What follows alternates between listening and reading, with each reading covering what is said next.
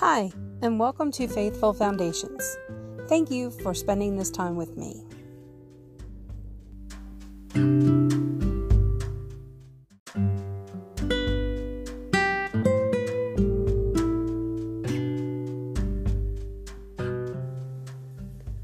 It is more bitter for me than for you, because the Lord's hand has turned against me.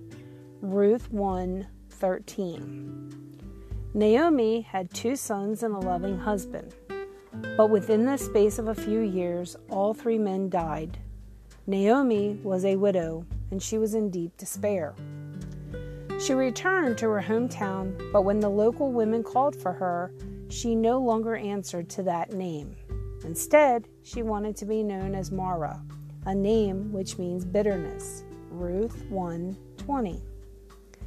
As a widow in biblical times, Naomi would have struggled to provide for herself.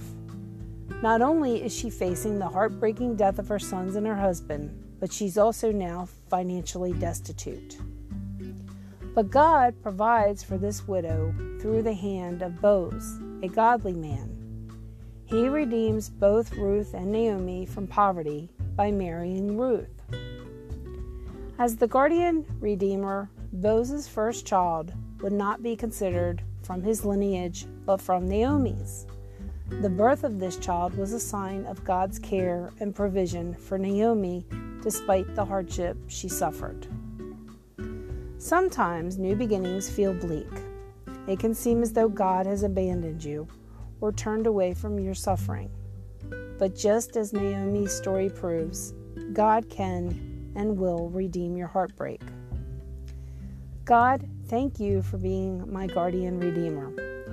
You rescued me from despair just as you rescued Naomi through Boaz.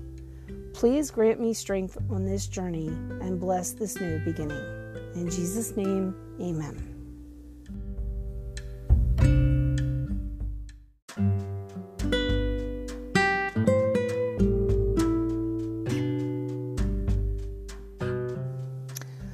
I hope today's reading has brought you closer in your journey of faith.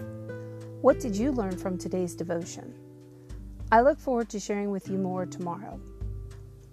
Please follow us on our blog where you can find a free daily devotional checklist to make following along each day easier.